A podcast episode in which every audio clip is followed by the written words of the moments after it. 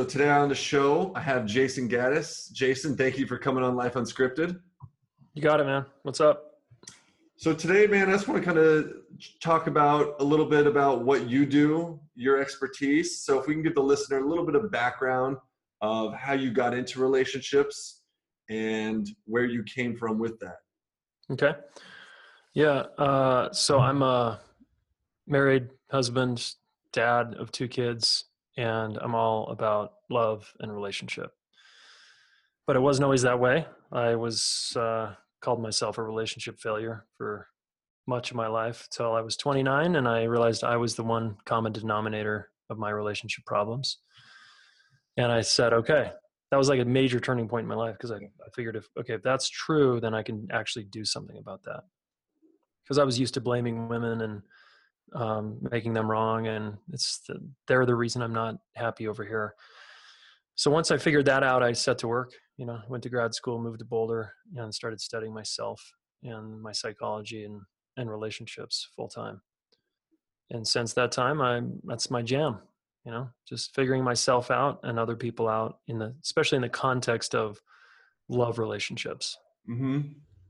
What are some things that um, that really interested? Like, who really got you going? Like, what mentors or anyone? Like, any spe- specifics on how you really got into like full blown learning it from sound people? Yeah, it was. It's interesting. I had a lot of amazing mentors once I set on the path. You know, I was like, okay, I had incredible mentors along the way, and like Dwayne Molnar was one of my first mentors. Dewey Freeman. These are teachers in my graduate school, and and then my meditation teacher Reggie Ray, who was a huge influence on my life. And some of these men, and there were some other men along the way. I had a male therapist that was awesome. Some of them had relationship problems.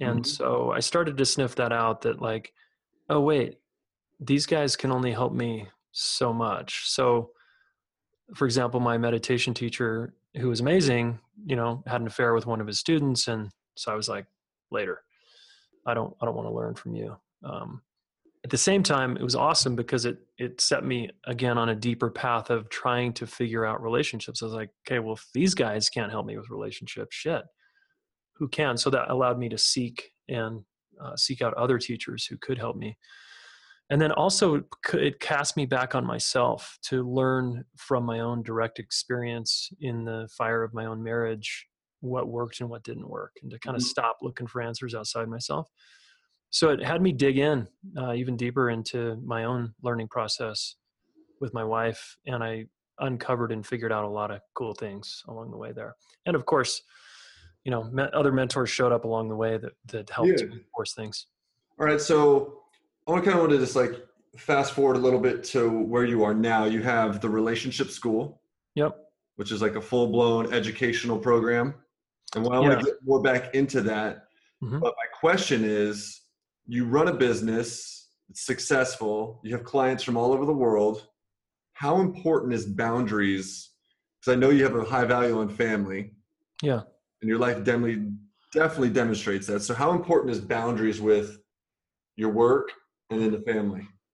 It's essential. I say no all the time to people. And so uh, but it wasn't always that way. I was not good at boundaries. I'm kind of a relational guy. I'm sensitive, so I'm tracking dynamics and I don't like to upset people.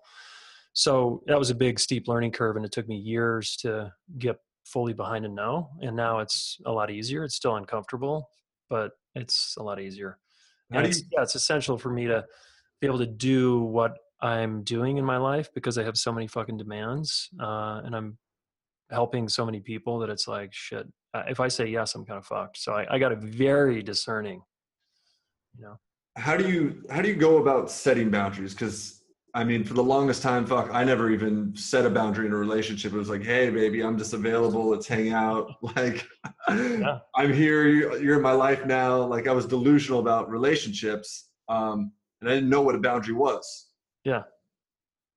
Yeah. So, in what context? In the context of relationships or life? In context of relationships, work. Like, you know, I think it's important that people have their own time, their own something separate outside of the relationship. Yeah. How do you deviate and set like, hey, this is the boundary? Like, what's a great way to go about setting a boundary that this is non a non-negotiable, as you say? Yeah. Well, you could look around in your life at people you're pissed off at or resenting or upset, and chances are you've um, given yourself away too much. Mm-hmm. And so that's a place you could start to get curious that maybe it's time for a boundary. Family members are a classic example of saying, Yes, mom, I'll come home for the holidays when you really mean no. Uh, what that pans out, how that pans out in a love relationship is you say, Yes, honey, when you really mean no, she's going to feel that incongruency in you and she's going to lose trust in you and it's going to be painful. You're going to start a fight. So, the you got to listen to the feedback in your life is going to tell you where to set the boundaries. And then it's a matter of um, valuing yourself enough to say, no, thank you. Or, you know, this is my time and I, I need to take care of myself. It's like, uh, you know, you've been in a habit perhaps of saying yes most of your life and that Mhm. worked as a little boy or a little girl but it doesn't really work as well uh, when you're an adult especially if you're a busy adult so I, I like to just practice by saying no once a week i always suggest just start some, with something small uh, just say no once a week as a practice and then notice what it feels like to say no like close your eyes after you say no you send the text or whatever Mm-hmm. close your eyes feel your body feel how scary that was how uncomfortable it is and find out if you if you died did the world end did you die probably not so you know it gives you confidence if you can go do it again the next week and then the next week um, so a little ba- a little boundary practice like that could go a long way How do you get your partner on board with that? Let's say in the beginning of the relationship, you know, there was no boundaries, but now, you know, you built a this big business. Your your business kind of shifted. You have this relationship school. I'm sure your boundaries have changed along the way as well. Oh yeah So how do you get your partner on board with your new set of boundaries? Well, if uh, you know, you, we educate, as you know, our partners about our values and what we care about in our life, and and if she really knows me, which she does, uh, she knows what matters to me. And Mhm. so, if my no to her is going to help uh, her feel even more safe and seen by me later, she's going to be a yes to it. So I have to, in a way, seller on it that like, and demonstrate through my actions uh, that I'm more available later if I say no now. So if I keep saying yes, like we had to figure this out in our relationship. I said yes. It was like Friday nights, guys' night. Am I going to hang out with the guys? Am I going to hang out, with my lady? And of course, she was into connection at the time and wanted to hang out with me all the time. And I, there was a part of me that wanted that, but there was another part of me that's like, gosh, I need some space here.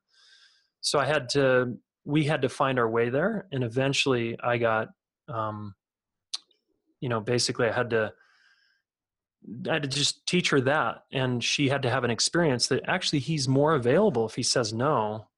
Tomorrow night he'll be like more of a yes versus if I say yes two nights in a row, I'm kind of like watering down the connection and it doesn't feel as I'm as I'm not as present. And so that happened early on in our relationship and we figured it out.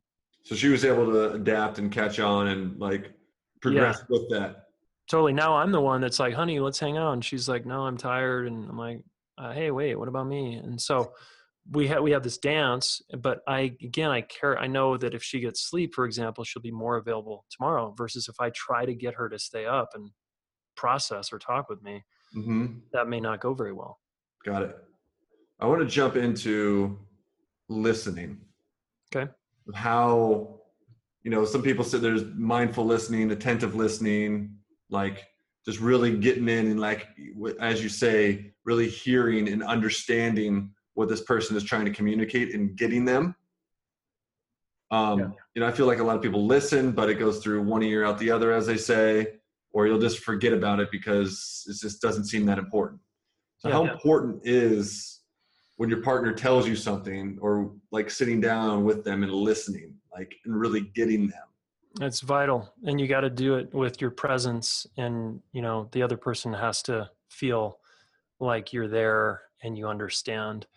And we we can't always understand exactly what it's like to be another person. That's that's not what we're going for. We're going for a base level of, I hear you, honey. I see you. I it seems painful. I got it. and so the other person feels understood. That's sort of the litmus. Got it. So yeah, essential.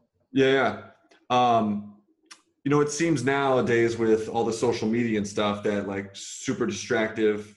Um, do you have anything like any stuff that you specifically do when you go out on date night, like not pick up the phone, like super attentive, the listening? Do you have any like little rituals you do with your wife to limit the distractions? Yeah, if we're really connecting, like yeah, the phone either is off, goes in another room, um, something. If I'm really want to be there, you know, it's so uh, common now to have the phone at our side, in our pocket, in our face, in our space all the time. Uh, that as long as you're not checking it, again, it, it, you can even check it. But what matters is the person feels like you're there. Mm-hmm. Um, but some couples will be like, "Yeah, honey, yep, uh huh, I hear you," and they'll just be scrolling, and they're both doing it. It's like, yeah, and they're having a conversation. It's like, right, nobody's present here. Uh, I don't know how that happens, but I think a lot of couples get kind of stuck and comfortable there. And we got to, you know, I want to be careful of that because that shit creeps in and then it starts to eat away and erode the the vibrancy and the connection that you really probably want to have. Mm-hmm. So again, no more boundaries. Yeah, more with just electronics. Yeah. um. So, what's your take here on having a partner who also has a growth mindset of a partner who wants to learn and grow within the relationship yeah well i think you know what i'm going to say here but i i'm all about i'm all about it uh, yeah. you know if you and i are going into business together is my analogy and mm-hmm. you didn't want to look at your shit and we wanted to scale our company to 50 million um, you're going to hold us back because you're not willing to face your psychology around money. You're not willing to face your issues around communication and conflict when we we get into it. We're not going to have a successful company versus the partners that both come to the table willing to look in the mirror, willing to go full out on facing ourselves, getting outside help if we need it. Those couples are the strongest couples I see and experience in my life. And uh, it doesn't always mean doesn't necessarily translate to that because some people can have the growth mindset and just use the tools to go in a circle all day long so it's it's not necessarily equal success but i'm just saying that if both couples adopt a growth development mindset they're more likely to succeed over the long haul because they have tools and they're willing to learn and forever be a student of the whole process instead of kind of like cycling a partner out, going up, cycling a partner out because one isn't, you know, yeah. continuing the growth. Yeah. Yeah. Not only cycling them out, but just I, I cycle in my own issues. I just yeah. don't, I don't grow here and I don't actually get the feedback and I never really, cause I'm kind of closed and I think I, I got it figured out and I don't really have anything to learn here. To me, that person's got their head up their ass. I mean, learning about relationships I, i'm like a relationship expert right right and i'm still on the path learning just like the rest of us i have so much to learn still and as long as i stay in that mindset i'm good because i then don't make a lot of assumptions. I don't get locked down into this is how it is. You know my wife's a mystery. Um, if as long as i treat her that way we're going to have a good relationship. Mm-hmm. what do you see working with clients because you have your school of let's say one individual in the relationship is in your school and the other one's not? Yep.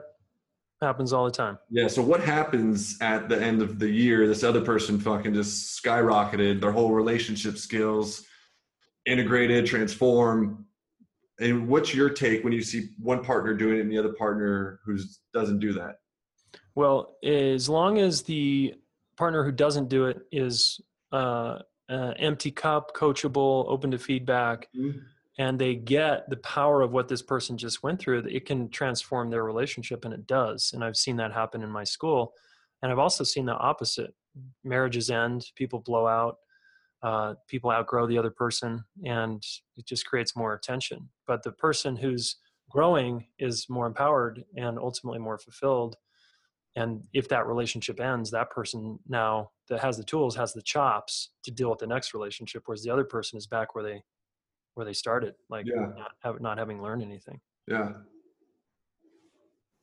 So let's get into. I'm just kind of jumping all over with you because I Yeah. want to pick your brain like no tomorrow. Um, I hear you say the difference between conflict, right, and then fighting. Okay.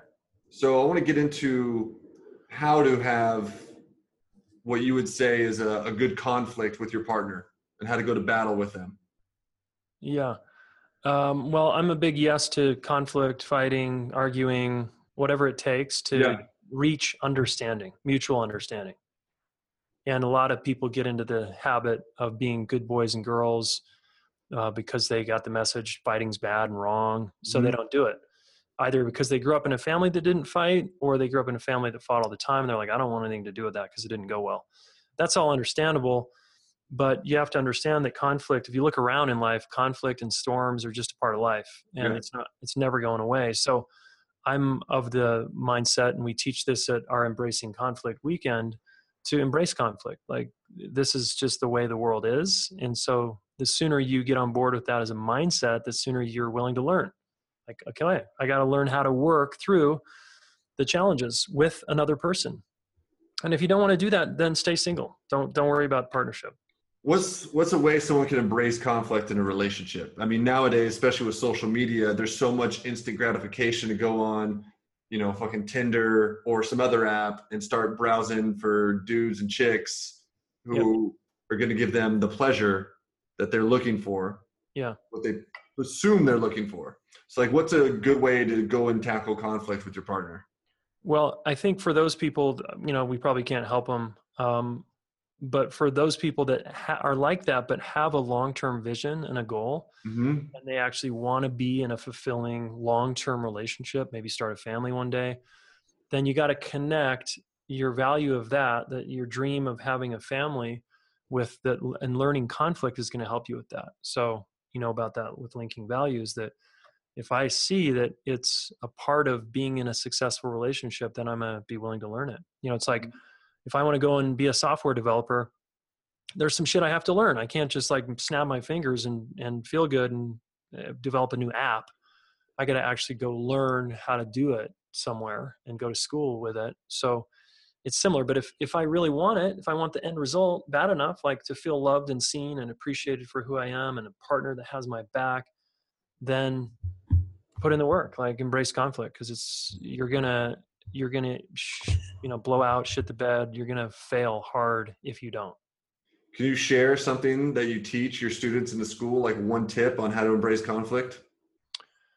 yeah um there's so many um so we talked about mindset that's huge Yeah. that's like the 1st Uh-huh. step and uh another mindset piece and that'll give a more practical tool is just seeing that your partner whatever they're triggering in you is actually good for your development and it's healing for you. It's it's actually going to help you be who you are if you have this mindset. If you have the mindset that they're just a pain in the ass then they're going to be a pain in the ass and it's going to be really hard for you. But if it's seen as this is helping me become who i am it's really it's really great. So one other practical tip would be you've got to learn how to if you want to de-escalate any situation you got to back to our listening thing you got to learn how to listen. Um, and so i teach people at our weekend how to listen. And everybody knows how to listen right? Now i know how to listen. No you don't. Not really. You know we all know how to listen sure but to truly listen to someone especially under stress is a whole different skill set. And so i teach people how to do that. So- What's involved with like to listen to someone who's fucking just rage? They're full blown in their amygdala. They're screaming at you, like they lost their shit, like in the relationship, right? Well, if they're screaming at me, I probably can't do much other than set a boundary and just be like, whoa, whoa, whoa, I'm not for talking to that way. Please don't communicate with me that way. So I would set a boundary first. If it was more, because more, the reality is people are just going at it and their voices are raising, but they're not, you know, like that way you described. It's more like just feels bad and off and we're going in circles. Um, I might just call a timeout and be Mhm. like, I need to take a breath here. I need to slow down and I'm going to be the bigger person here. I'm not going to say this, but I'm going to say that to myself and I'm going to listen to you, honey. And I'm going to do my best to understand what's happening for you and, and without defending myself. So you got to set your set your defensiveness and your blame aside because it gets you nowhere. And just listen. and reflect back. One of the tools that I teach is basic reflective listening. And this is a very simple skill that's taught to therapists that I learned that changed my life. And you can make fun of therapists all you want, but most therapists know how to fucking listen. Um, and it's about reflecting back what I heard. And then it's about validating the feeling and saying it makes sense that you feel that way, honey. And then, you know, moves us into a whole different terrain. So is this really this sounds like it would come in play to really understanding your partner's true values so you can really communicate back to them in a way where you're hearing what they're really after. Uh, it could be, um, but I don't need to understand their true values. I can just understand the content of what they're saying. Like, I'm mad that you left the laundry out, and I'm mad that you didn't pay our bill, and I'm hurt because this, that, and the other happened. I could go, I didn't leave the bill out. It wasn't my fault. And I could do that. Or I could just be like, okay, it sounds like you're pissed off because I didn't pay the bills on time, mm-hmm. left the laundry out, and whatever else. Is am I following you so far, honey? Am I with you? So, so I get on the same page. Yeah, yeah, I got it. Right. So I'm just like, I call it same page questions. So are we on the same page? Am I following you? Am I with you right now? And then she says, Yeah, thanks for listening. And then I might validate her feelings. Like, it makes sense you're upset because I did leave the fucking laundry out. I did forget to pay the bill on time. You're right. So it makes sense you're upset. And then all of a sudden she's just like, Thank you. Because I just took responsibility for my part and I listened to her. So that's good right there. I wanted to, you said a statement with the finances, the yeah. money not paying the bill. And a lot of couples, I think would, and I would imagine from you working with couples all the time, you see them arguing over finances. Uh, yeah. How That's do you, pretty common. What's the most, how do you deal with that? How do you get couples on the same page with money? Maybe one wants to build wealth the other one wants to go shopping or travel. Like what is your how do you get them on the same page in alignment if they're going to be in a long-term relationship and truly want to grow together? Yeah well they have to put a high value on figuring this out. So rather than argue about it um, and go in circles it's wow honey this seems to be one of our major sticking points. Uh, can we both commit to figuring this out and negotiating until we find a middle way. And all relationships require finding a middle way, a shared direction where we're both heading in the same direction. Again, otherwise, why be in a fucking relationship? If I just want to really do my thing and, and I'm seeing you as a pain in the ass, be single. Relationship, partnership is burly. It's about sharing. It's about sharing your life. It's not all about you anymore. Mm-hmm. And so you have to learn how to navigate and negotiate the middle and so this is that couples if that's the couple we're using that's their that's their path right now. We got to figure out how we're going to do money. And then they double down on that. They hire a counselor a coach. They figure it they go all in until they're like ah we reached a sweet spot. And it's totally possible but it requires two mature adults to come to the table and negotiate. Nice nice. Where do you see relationships going in the future? Like, what's what's your vision yeah. of seeing? You know, because there's people going through where we used to live and sleep in separate beds, to now sharing the bed, and it was like you know you get 30, you get married, you have the wife, you have the kids, you get the picket fence. Like, where do you see? Where do you envision with your relationship school of taking relationships? Well, I think we're going to be one of the leaders in relationship education, which to me is going to become one of the most important things as AI comes online mm-hmm. and we get more automated here. Um, as we value technology more, it seems like we value relationship less, but what's actually going to be one of the most important skills is learning how to get along with other people because machines could drive us apart. Um, and if we can understand how to work out differences between other people, especially in close families, um, community, small communities, and we know how to do this. Well, it's a commodity and it's priceless if you can do that, and it's priceless because of your health is everything. If you're in a stressful relationship and all you perceive, you just perceive relationships as stressful, you're going to get sick a lot and you're going to die sooner. So to me, one of the biggest superpowers that we can have in the future is the ability to work out our differences and to be a team. because with what I see coming down the horizon Mhm. is that's going to be high high value shit. Um, and so I want someone that's got my back going through that. Most of us don't want to die alone. Most of us don't want to live alone, uh, even though we feel that way. Even in our communities, we already feel like we're alone. So people need to learn this art of how to deeply connect with another human being. So I, I think even though it's going to shrink in some ways, Mhm. um, those people that get it are going to be some of the most powerful people on the planet because they're they understand human to human interactions and human to human partnerships and uh, it's going to go a long way Do you see relationships possibly going to more of the many in like a polyamorous kind of style way? well it's already happening um, i see now more than ever like dude when i was in my 20s and i was kind of a player trying to figure out relationships i would have loved what's going on now I'd have been like, sweet, yeah, let's open it up, honey. Yeah, it's getting uncomfortable here. Let's oh, let's pop the valve here and let some like lightness in. And ooh, there's a sexy new person in the relationship. Right. That would have been great. Um, but to me, it would have been a dodge for me. I'm not saying it is for others, Yeah.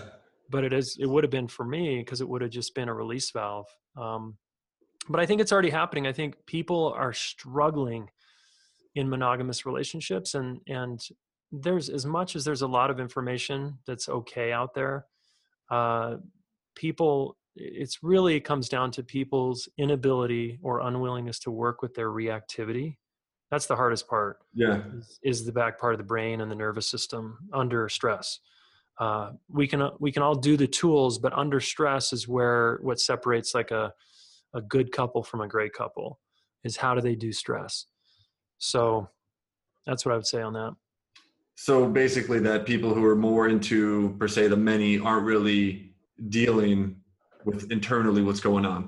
it wouldn't have been for me. Yeah. Um, I, I'm I'm actually I think it's actually I see it more as we're like animals in the animal kingdom. Some Mhm. animals are monogamous, Yeah. some are not.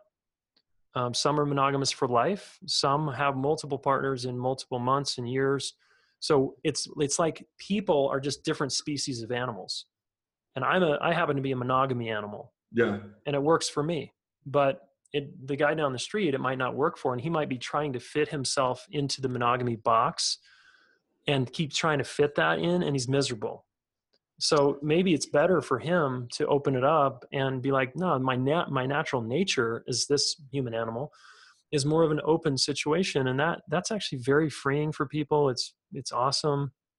Uh, I don't really know what it's like because I I'm not in that situation, but it seems like it works for some people. I think some people definitely use it as kind of addiction, escapism. Um, it seems easier, even though it's fucking way more complicated to have multiple people to work shit out with. I'm like, whoa. So I I don't I can't really say I can speak to as you know the people I work with. Have you ever worked with someone who came to you and thought they were poly, and then you worked with them, and actually they really wanted one person? No, I, I most people, or I'm, I scare them off, you know, because I, I just think it's just my my own fulfilling Yeah. situation here.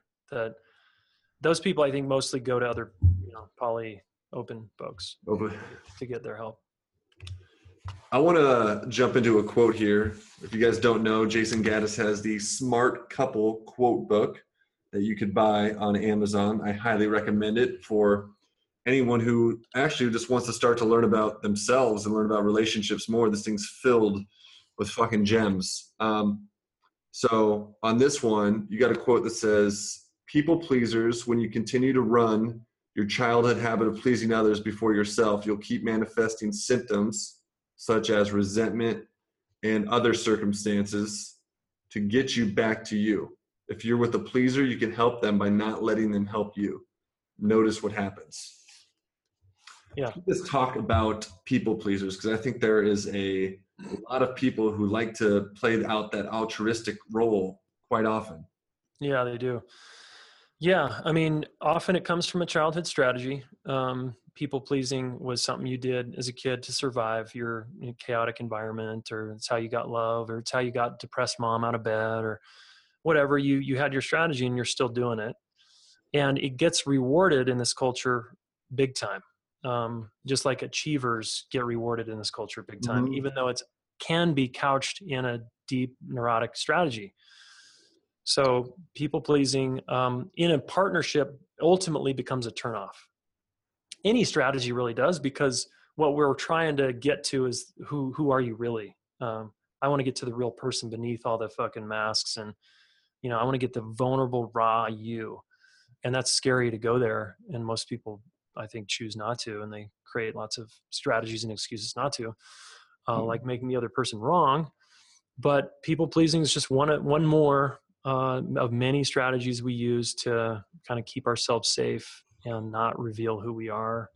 And it gets to me, it's just a turnoff over time. It's like, look, I don't, I don't need you to try to make make me happy or please me, and it's actually starting to bug me.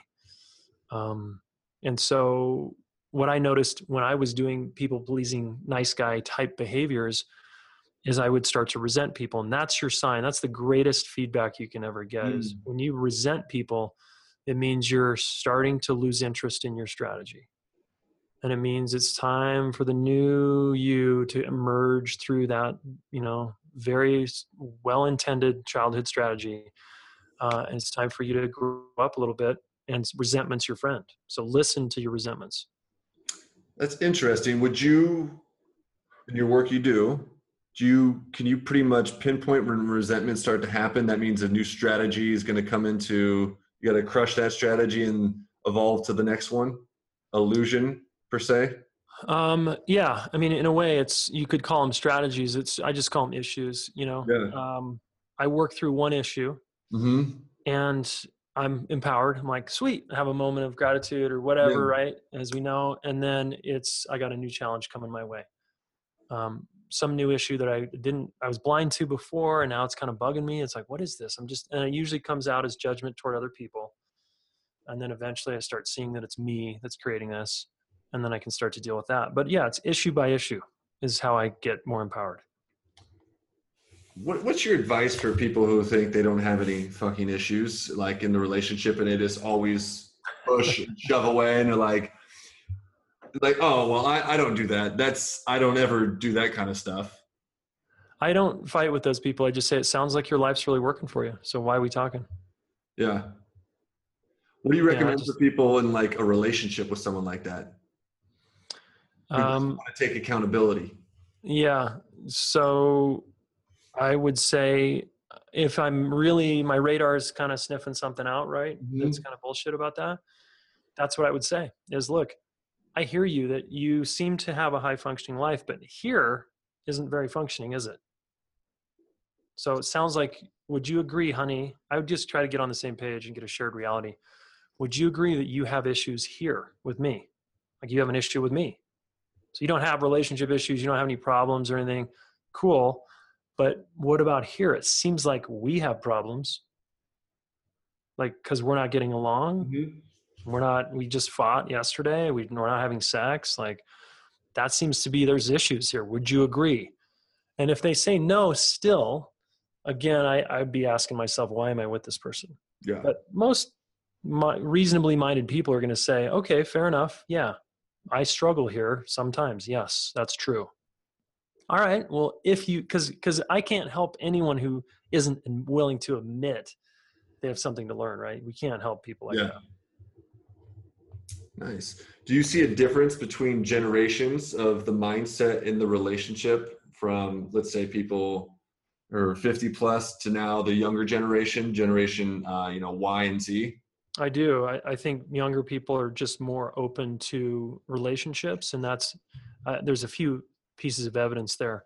One is our parents didn't have access to these kind of tools, and they just didn't know. They were focused on much different challenges, and relationship was not something they were going to a therapist about. That was pretty rare Mm-hmm. you know and if you did it was like a psychoanalyst that was the one person in town now it's really common and normal and okay even to go get help um, even though some people would say it's not so i'd say it's more okay and then the younger generations according to a harvard recent harvard study 70% of young teens and young adults are asking for help around their love relationships i mean what the hell is that that's fucking amazing 70% That was out of 5,000 teens and young adults from a Wow. completely diverse backgrounds, um, different socioeconomic classes, different race, uh, different religious beliefs. 5,000 people, 70% of teens and young adults saying, yeah, I, I, uh, this, we lack guidance here. We lack direction here, which is you know, why I'm doing the relationship school Right. because I want to help meet that need. So I'd say, yeah, young people and millennials are, are way more open. Even look at Tim Ferriss and Gary Vee, entrepreneurs that we both know. Mhm. Uh, they're a lot of their following are younger people, and even this is where younger men are even more open to growth because they're they're hearing from these successful, badass entrepreneurs that it's okay to look in the mirror Right. it's like permission right whereas when i i never had a podcast that gave me permission when i was 20 to like look at myself Yeah. i was defending myself you know Mm-hmm. Trying to figure it out yeah on your own, right or with whatever books you had available in the you know Yeah. the public library. right Yeah. I want to get into another quote here. I like this one. It says, Advanced relationships work is about seeing that we are at war with ourselves. This is the real issue. Yes, it appears that we are at war with the outside, but the real shift comes from the inside. The healing is in here. So, for someone who's not per se, you know, in the looking at their relationship and more into just day to day living. Can you explain this a little further about the advanced relationship of how to step into that? Yeah um i mean all all the beginner needs to do is spend um, several years with one person in an intimate partnership and this is Mhm. going to start to come into focus for them uh, if you have never experienced a long-term relationship this might not make as much sense but if you look at your own family of origin because that's the person you've been in the relationship the longest next to an intimate partner is your parents siblings is that there's stuff in that family that's intense and there's some dark times and there's some pleasure and pain and it's all in there and so you could start to see and possibly an opportunity there to grow but I, I think it mostly comes out of the context of an intimate partnership is when we really um, see that war that we're that we're creating in our relationship life is really inside and that Mhm. I'm just arguing, you know, anything my tr- my wife triggers in me is, for the most part, unfinished material in here and areas in me that I I'd like to I and aspire to grow into, and evolve in myself. So, it's a big hall of mirrors, really, is other people, and it's it's can be a lot to grasp that and grok Mhm. that initially, but uh, spend any time in a long term relationship and it'll start to come into focus. Because I think a lot of people too, just like the initial infatuation of like, oh my God, it's so hot and this is amazing. And then like they start to crave that. So my question for you is, you know, doing you do the long-term relationship. So let's talk about intimacy in that long-term relationship because I think so many people they want that hot quote unquote, you know, we use the word passion, passionate sex, that fiery, that like you know what's something that they can how do you work through those stages to keep that fire flowing Yeah. Well, if you resist the second stage, there's three stages basically of, of relationship. I just keep it really basic. yeah Infatuation, Mhm. challenge, and then true love. yeah So if you want the goodies that true love has to offer, you gotta it's you gotta realize it's not infatuation. And you need to embrace the challenge. And when you do, uh, your sex life will deepen and you will come to know a person and be known by a person much deeper than you've ever experienced. Uh, and the only way to get there is to embrace the challenge, which is basically back to our point around embracing conflict. Um, people that don't and they resist the challenge, they resist the conflict, will keep seeking, they'll keep like hitting a wall and going back like a rubber band back to the infatuation stage and trying to recreate that. And um, good luck. i mean i mean with now too with all the like we said earlier all the apps it's pretty easier to get into the animal mind and go into all these apps and instantly start to satisfy that craving where maybe let's say 20 years ago 15 years ago none of this is around. Yeah. Right? Yep. So do you think it's more challenging now that also we have we have the tools now but also we have the opposite set which is we have where we have access to that instant gratification of you know going online and looking at porn or getting on the app you know and yeah. wiping left and right. Yeah. So what's so, the question? Yeah so what's your you know do you, uh, my question to you is is it do you find it more challenging now to keep someone in um, out of the reptilian brain and more into the prefrontal cortex within the relationship and being able to actually take accountability and inventory yeah I wonder. I mean, I, I think that's a valid point. I don't know. Um, but I would say I'm with you in that it seems like there's a lot more distractions. Yeah. It seems like there's a lot more candy, so to speak, at, at every corner and every moment. Uh, I can just check out or look at something and get a little dopamine hit anytime I want. And that's, that definitely does not bode well for long-term relationship satisfaction. uh, it's it's if we get too stuck there i think it, you're you're creating the causes and conditions to set yourself up to be vulnerable for those kind of relationships that mirror your instant gratification addictions to dopamine mm-hmm. so i think it's um it, it's like anything like saving money for example right we both know it's disciplined and it's a long-term game and you got to not be emotional about it. And this is just the program. A long-term relationship's really similar. Like you can't get um, so sucked in by the emotionality of it the highs and lows uh, or you're not going to make it. This is why back to the challenging stage if you can stay steady in the storm and learn to work with your mind and your reactivity you're going to do great. Mm-hmm. So in, in regards to that you have a business that obviously is going to you're going to run it until you die. Oh yeah. Okay? At least in your physical body. Yeah. Okay? You're also in a partnership where you do not want to have a divorce. You want to continue to grow with her until that ends. Yes. How important is it to have your partner have your back in your business? Is it realistic to think that your partner is going to support every step of the way of you building your business uh, no, it's not realistic, but it's doable. Okay. And I think uh, my wife and I are, again, a living example of supporting each other's businesses. We both work for ourselves. Mm-hmm. And there has been bumps along the way and challenges that we've had to navigate when businesses change, demands change, and they still come up, you know, because uh, my life's not getting any calmer. It's yeah. getting more full, right? And uh, if I just did my mission and didn't pay attention to my wife, I wouldn't be married. And then I'd be a single guy, divorced, teaching about relationships. so I don't want that, right? I want to, that would, it, so I'm constantly, what I love about my life is it's like one big accountability mirror.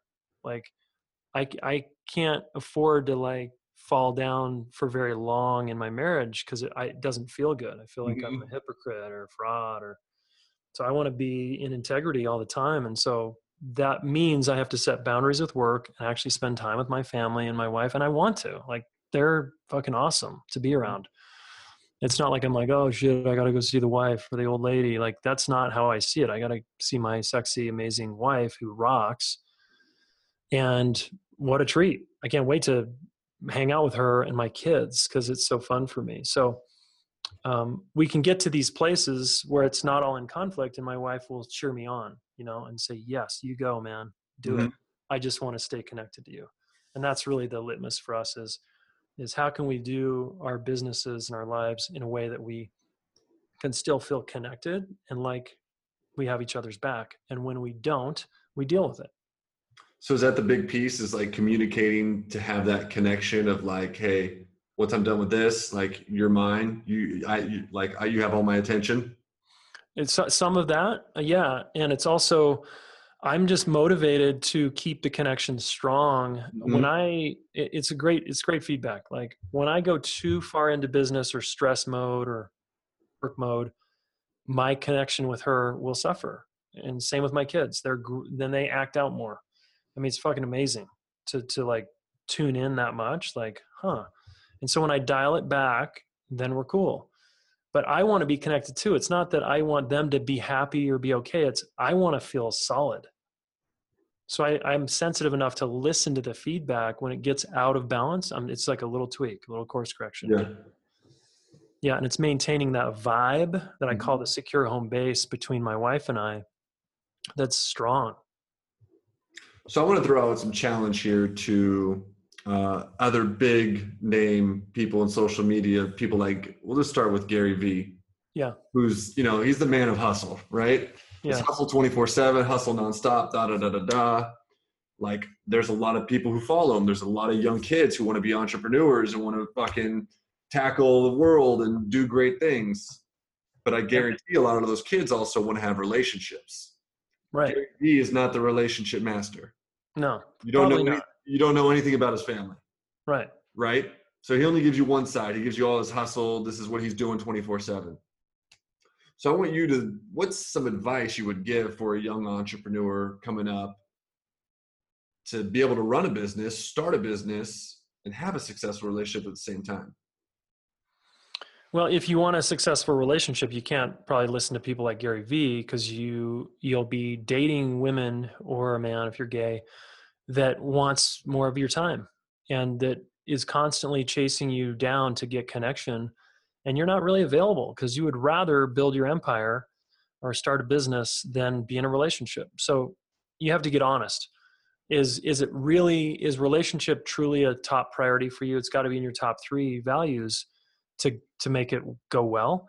Uh, can't be fourth or fifth or sixth on the list, or you're not going to have a relationship. So, and then you're going to just have a person that's like a body that you go home to at night, and then you can't wait to get away from the person to go work again. So, if you're that kind of person, Gary Vee would be a great person to follow because it's 24 7, just go balls out. Great, but don't expect uh, to be with a partner. You can have a partner, but don't expect to be with one uh, that you guys are probably that fulfilled. I mean, I don't know anything about his life, but Yeah. I, I know that wouldn't work for my partner. Mhm. You know, if going just hustling twenty four Yeah, seven, yeah. like I wouldn't have a marriage most likely. Right. So what's a um, a good tip you would give a young kid Decide, who's yeah. who- yeah who wants to have a good relationship and also wants to you know build an empire for his family that he envisions yeah. So then schedule your life, man. Plan your life around the things you want, yeah and know that if you want a successful relationship, uh, it needs to be a high priority. Period. So you put time and attention on that, and you set boundaries around your work. And during work time, it's great because it forces you to get more discipline. Like I've had to get so much more discipline than I've ever had in my life, and I'm still learning. I'm still working on discipline, but because I know I want to stop at five five thirty at night, I don't want to bring work into the bedroom for three hours at night. Uh, it doesn't go well for my marriage if I do that, right? So I have to reel it in and set boundaries, and then that means during the day, during those work hours, I'm going to be more on point, uh, not fuck around. So that's what I would give advice to to the young ones out there that or want both is cool. You're going to have to structure it then to set yourself up for success. I mean, it's like any professional.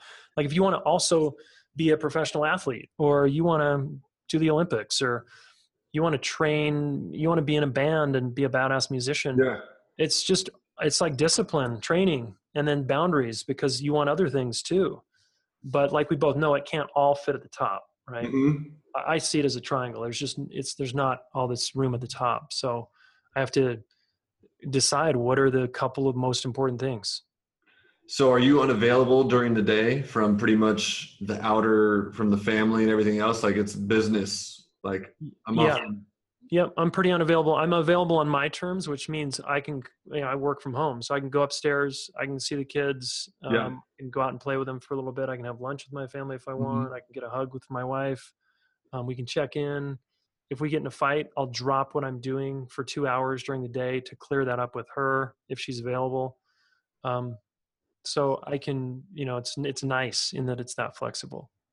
Okay, so let's. Could, would you mind sharing like a day, like a day of your schedule with the listener? Of Sure. like someone who's got fucking who runs a business, but also has two kids and an awesome, you know, awesome family. Yeah. What's, what's a day in the life look like for you?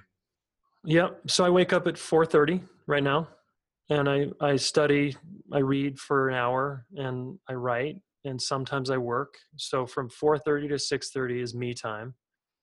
And once in a while, if my wife's up at six, we check in maybe for 15 minutes. We have a morning connection.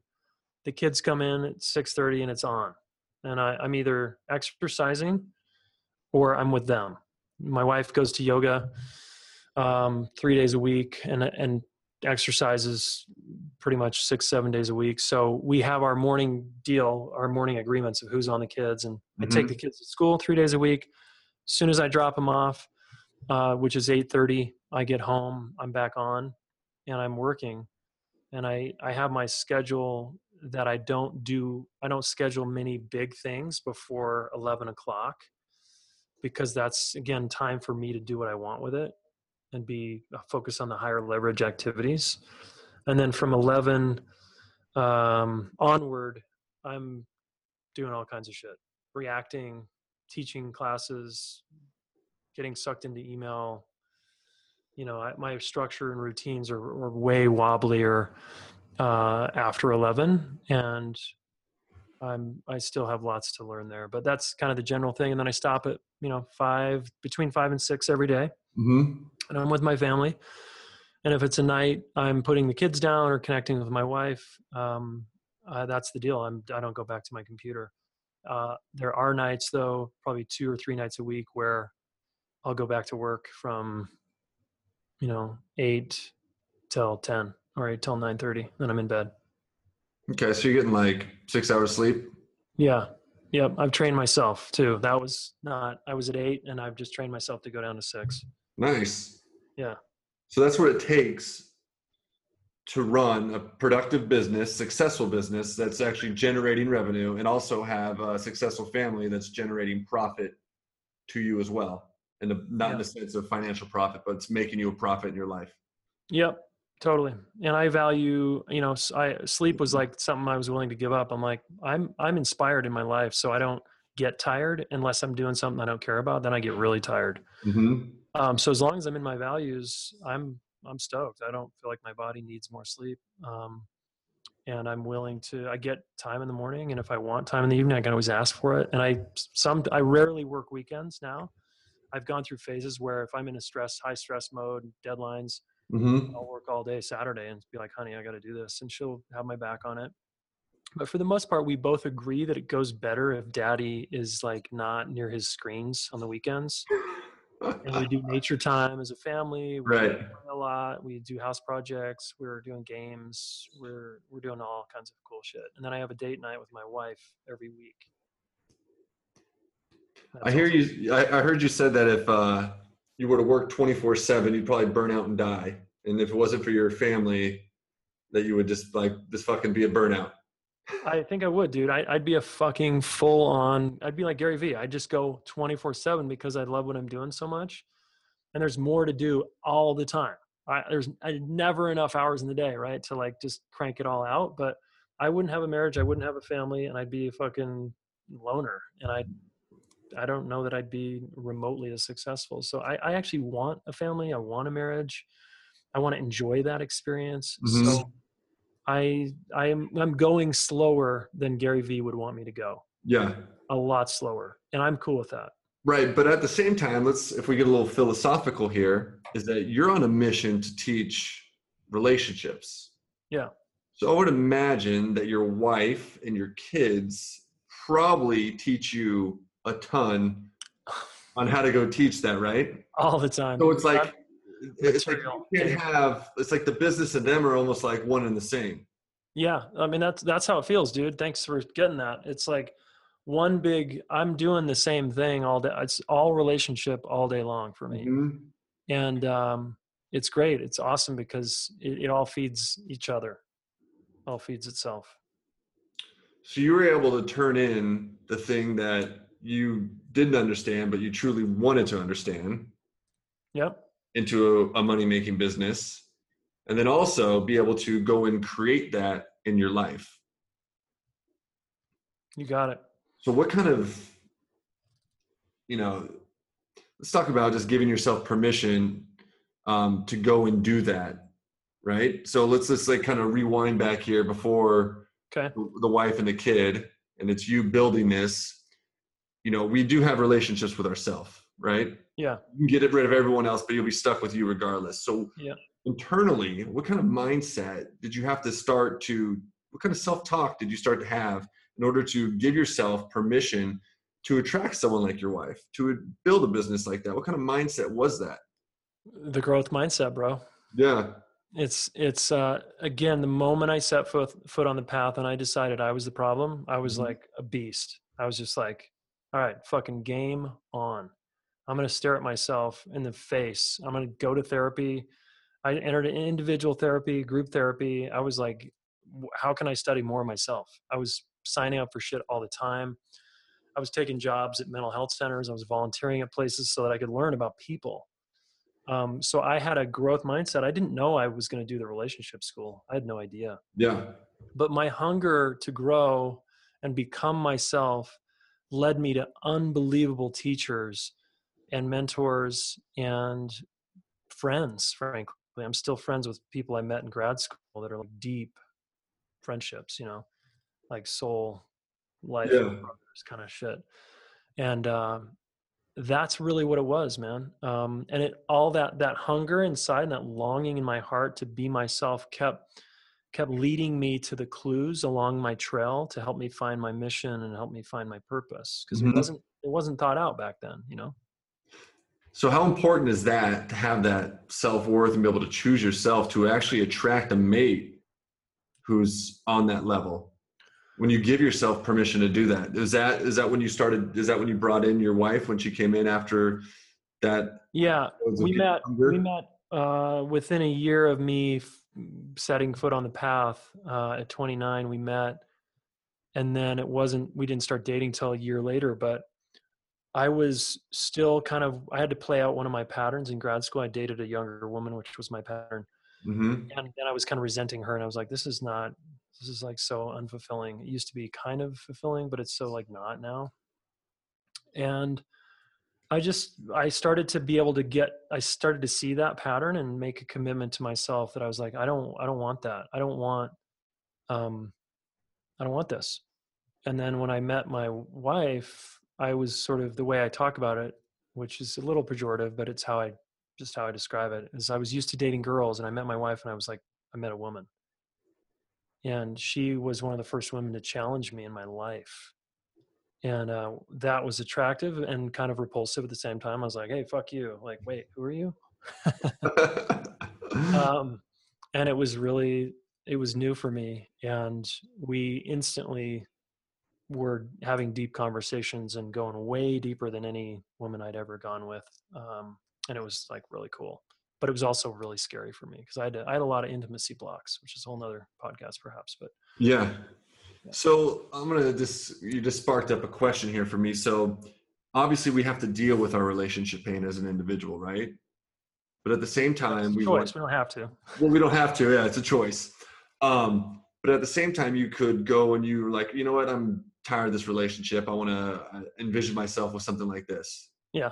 Right. But you're not willing to uh, per se do the work yeah or do that so on a level of attracting a um, a mate that is next level material what is the work how do you know if you're escaping or if you're truly i'm done with this i'm going to the next one right because it's like a fine line there of like i'm right. avoiding or i'm like i'm truly done with this well, it kind of depends on how long you've been trying mm-hmm. And how much the other person's on board and or not. And there's a lot of factors in that question. Um, but I, it's, I think it's obvious, like the person that attracts that stops asking that question. You know? Mm-hmm like it becomes apparent in oneself that you know what my commitment to my own development here is like the of the utmost importance in my integrity and what I want, and I'm clear about what I want, and I'm not willing to settle, that becomes like uh, a repellent, frankly, to people who can't hang with that. Oh, so like the the, the partner becomes just they can't handle it. Yeah, yeah, and then you can't handle them because it's like this isn't a fit, and it's it's aggressive to try to fit a square peg in a round hole or try to get someone to change. Mm-hmm. I was just teaching this in one of my classes today. Um, when we when we do that, there's a way in which we're not accepting them as they are, which is a mirror again for us Mm-hmm. not accepting some part of ourselves as we are and we're wanting the grass is greener we're wanting the better option before as you said before we've done the work on accepting this part of me that i'm not i'm having a really hard time with Right. because at the end of the day we all want to be loved for who we are and not changed and not judged um, but that's kind of the nature of relationship is you're gonna judge people Mm-hmm. but it's can I deal with my own interior enough that I don't need to change you? I'm just clear I want to move on from you. Beautiful. Yeah. I know you're a busy man here, and I have no idea long how long we've been chatting for because it's the conversation's so good. But I do want to ask you, um, what are just some basic do's and don'ts of like relationship 101 to have a high quality relationship? Just Okay. like basic steps. All right. Uh, and then I probably ought to stop. So Yeah. dinner with the fam here. Um, basic steps, some basic steps are the first is you got to develop a growth mindset. If you don't already have it, but if you're Mhm. listening to Curtis's podcast, you probably do. So that's good news. Growth mindset is going to set you up for long-term success, whatever you endeavor in life. Um, so that's key. Uh, it's also important to understand relation how relationships work. Just these three stages I outlined: infatuation, challenge, true love, or mature love. That kind of education is essential. Like get educated. You know, um, embracing conflict, another mindset, and then get a couple of basic tools like listen, listening to other people until they feel understood. Have that be a life practice and there's two people that are really good at that therapists and salespeople uh, at listening to other people until they feel understood that's a that's a skill that anyone can develop in life and it's really essential to relationship success. Um, that's a big one. And then yeah the stuff around values is understanding that there's no two values that are alike. You're never going to have a match made in heaven where you value all the same things. It's going to look like that in the beginning but after a year or two you're going to find out you're really fucking different and you might even be opposites. And then it's a matter of how do we be a team given this fact given this reality and so you learn how to communicate and support each other and challenge each other with your values so you have a shared language a shared direction where you're headed and a vision Awesome. those are, those are some things Cool, man. Well, Jayson, I really appreciate your wisdom and all the knowledge that you provided today. Uh, but I do want to have you tell the listener how they could get hear more about you, what you're up to, your relationship school, where they where can they find you? Awesome. Thanks, man.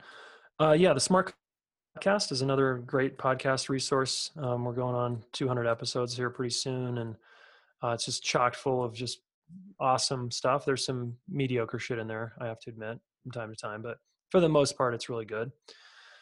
And uh, the relationshipschool.net is where you can find us right now. And we have free stuff like the podcast. And we've got premium high end courses where you can come out to Boulder, Colorado for a nine month training. You don't live here for nine months, you come a couple times.